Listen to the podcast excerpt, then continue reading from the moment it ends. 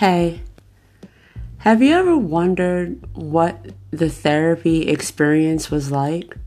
Or even better, if you've ever been to therapy, have you ever wondered what your therapist might think of you or think about that experience?